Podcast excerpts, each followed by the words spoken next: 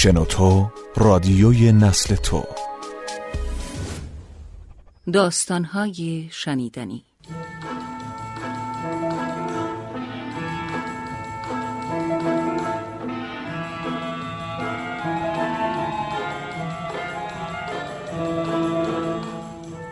چرند و پرند. نوشته علی اکبر ده خدا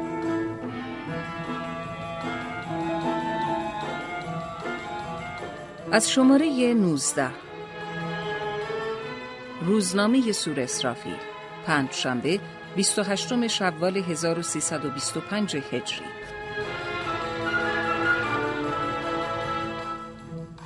های های های. من خودم می‌دانم که الان همه مشترکین دخو چشم انتظارن ببینن.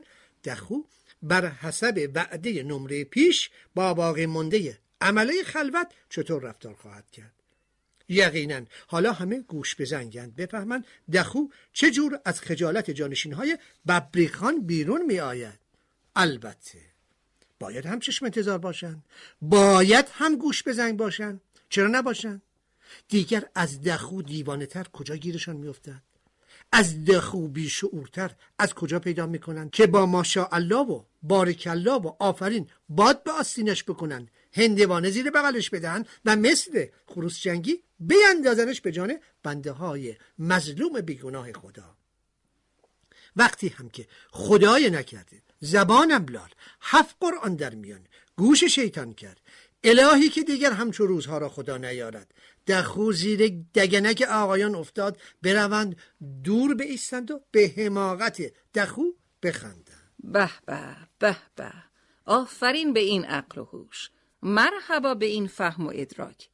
دیگر بهتر از این چیست؟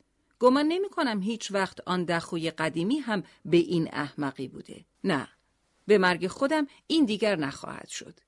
این دیگر برای همه آرزوست که یک دفعه دیگر باز دخو را روبند کنند و مثل دیوانه ها به میدان انداخته بچه ها دست بزنند و بزرگ ها هر هر هر بخندند. بعد از این خواهید دید که اگر دنیا را آب ببرد دخو را خواب خواهد برد. من چه خرم به گل خوابیده که بردارم بنویسم وزرای ما تا ارگانیزاسیون ادارات خودشان را تکمیل نکنند مشروطه ما با یک پف خراب می شود من چه کار دارم که بگویم انجمنها و اجتماعات مشروعه را هر کس جلوگیری بکند؟ معنیش این است که مجلس شورا باید تعطیل شود. مگر پشت گوشم داغ لازم دارد که بردارم بنویسم علت تکمیل نکردن عده وکلای مجلس این است که نبادا خدای نکرده. چهار تا آدم بیغرز داخل مجلس بشود و پارتی بیغرز ها قوت بگیرد. مگر من از آبروی خودم نمیترسم که بردارم بنویسم واعظین صحنه حضرت معصومه به دستورالعمل متولی باشی؟ بالای منبر داد می‌زنند. با مشروط طلب محشور نشوی سلوات دویم را بلندتر بفرست. مگر من از زندگی خودم سیر شدم که بنویسم والله بالله مجازات دوازده قتل نفس محترمی که به دست طفل هجده ساله آقای فرمان فرما در میدان کرمان شد در ردیف مجازات پسر رحیم خان و اقبال و سلطنه و عطف به استرداد اسرای قوچان خواهد شد اینها را من چرا بنویسم؟ هرچه تا حالا نوشتم برای خودم و هفتاد پشتم کافی و دیگر بس است. اینها را همان روزنامه‌ای که تازه از سفارت‌های خارج ماهانه بگیر از چشمش چهار تا بشود بنویسد. گذشته از همه اینها من همین تازگی ها مسئلهش را هم در یک مسجد پیش یکی از شاگردای آقا شیخ ابوالقاسم درست کردم. گفت غیبت از گوشت سگ حرامتر است. یعنی مثلا اگر کسی بگوید که کار جناب امیر بهادر جنگ به جایی رسیده که حالا دو نفر خطیب درجه اول مملکت ما را می‌خواهد به عدلیه بکشد مثل این است که از گوشت مثلا بی ادبی می شود سگ قرم سبزی درست کرده باشد. بعد خواستم مسئله رشوه را هم همانجا توی مسجد از شاگرد آقا شیخ بپرسم. قدری به این طرف آن طرف نگاه کرده گفت آدمهای آقا دارن میآیند اینجا. خوب نیست. برو. برو میایم بیرون مسجد می‌گویم.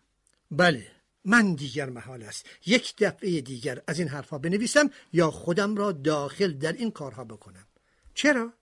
برای اینکه آدم آن وقت مثل پاره اهل ریا خسر دنیا و الاخره می شود چرا؟ باز به طور درد دل باشد چه ضرر دارد؟ آدم مطلبش را هرچه هم که بد باشد وقتی به طور درد دل بگوید اسباب رنجش و مایه گله و گله گذاری نخواهد شد. بله. من در این نمره می‌خواهم قدری با جناب شابشال خان درد دل بکنم. درد دل که عیب و آر نیست. درد دل که به سر من نو نشده. آدم تا درد دل نکنند غم و قصه هایش رفت نمی شود درد دل خوب چیزی است. آدم همانطور که وقتی دلش درد می‌گیرد تا دوا نخورد دلش خوب نخواهد شد همینطور هم آدمی که قصه داشته باشد تا درد دل نکند سر دلش سبک نمی شود. بله درد دل عیب و آر نیست همه بزرگان هم وقتی قصه دار می شوند درد دل می کنند. همانطور که مثلا حضرت پرنس ارفا دوله هر وقت از آسودگی سرحد ایران و عثمانی قصه دار می شود با بعضی از رجال بابالی درد دل می کند. همونطور که پاره علمای ما هم وقتی دلشان از درد پر می شود با بعضی از سفرا درد دل می کنند. همونطور که حضرت بالا نایب السلطنه هر وقت اوقاتشان تلخ می شود با ایادی امر درد دل می کند.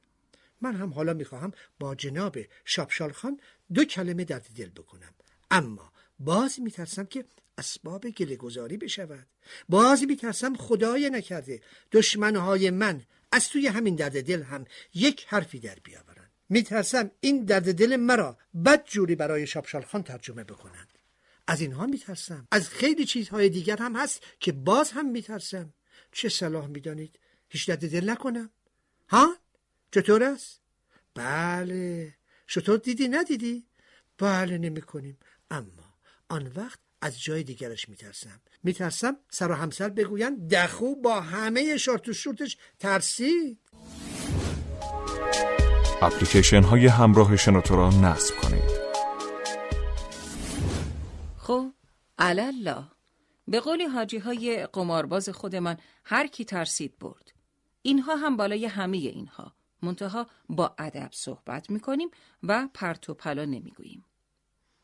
بسم الله الرحمن الرحیم. جناب شابشال خان پیش از هر چیز من چند سوال از شما می کنم. یعنی چیزهایی است که من شنیدم و باور کردم. حالا مرگ من هر کدام را دیدید اینطور نیست فورا رد کنید. اولا من شنیدم جناب عالی مدرسه علوم شرقی پترزبورگ را تمام کردید. یعنی جناب عالی در آن مدرسه علوم رسوم آداب اخلاق و مذهب ما مشرق زمینی ها را تحصیل فرمودید.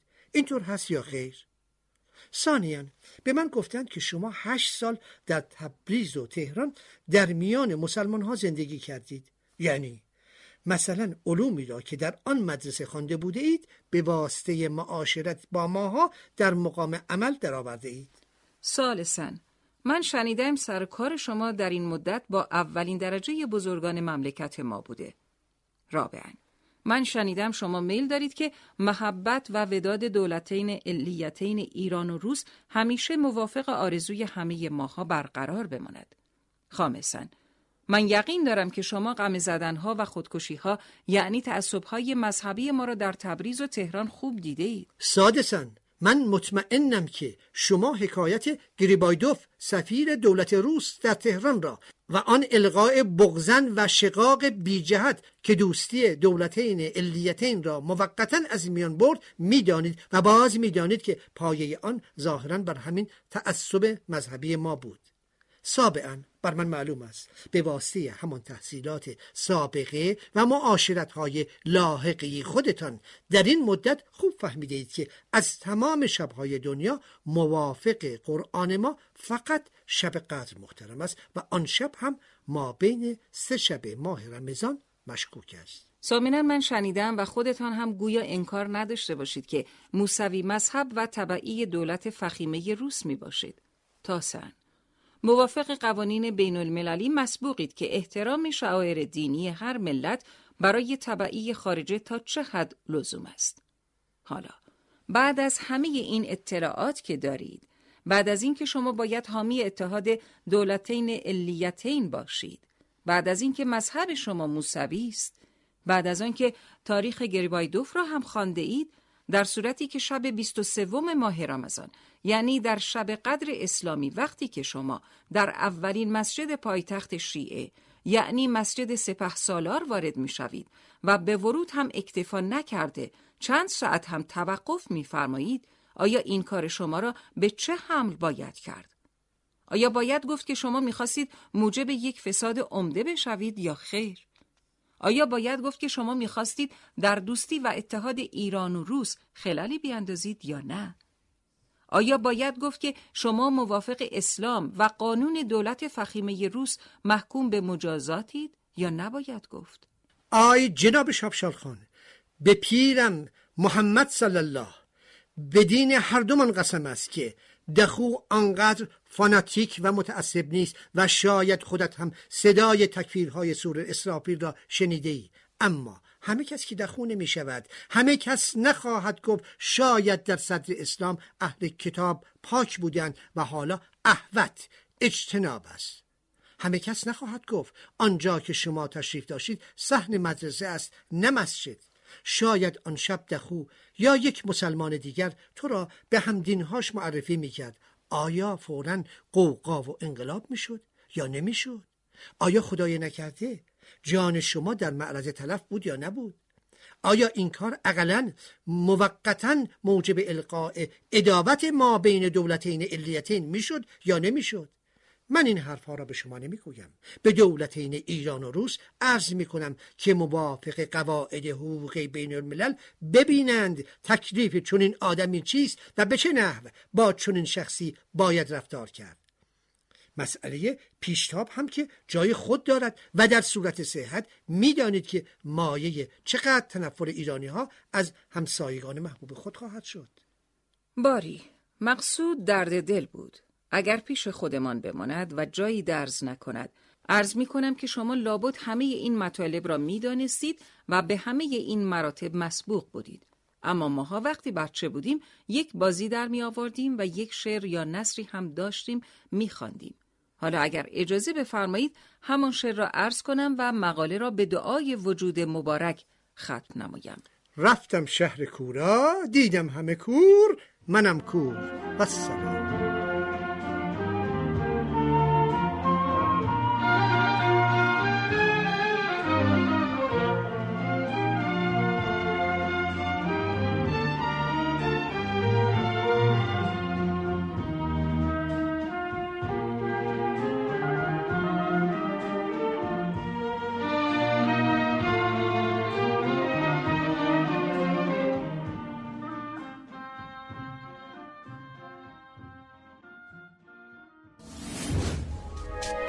شما هم می‌تونید دقدقه ها و تجربه های خودتون رو با دیگران به اشتراک بذارید.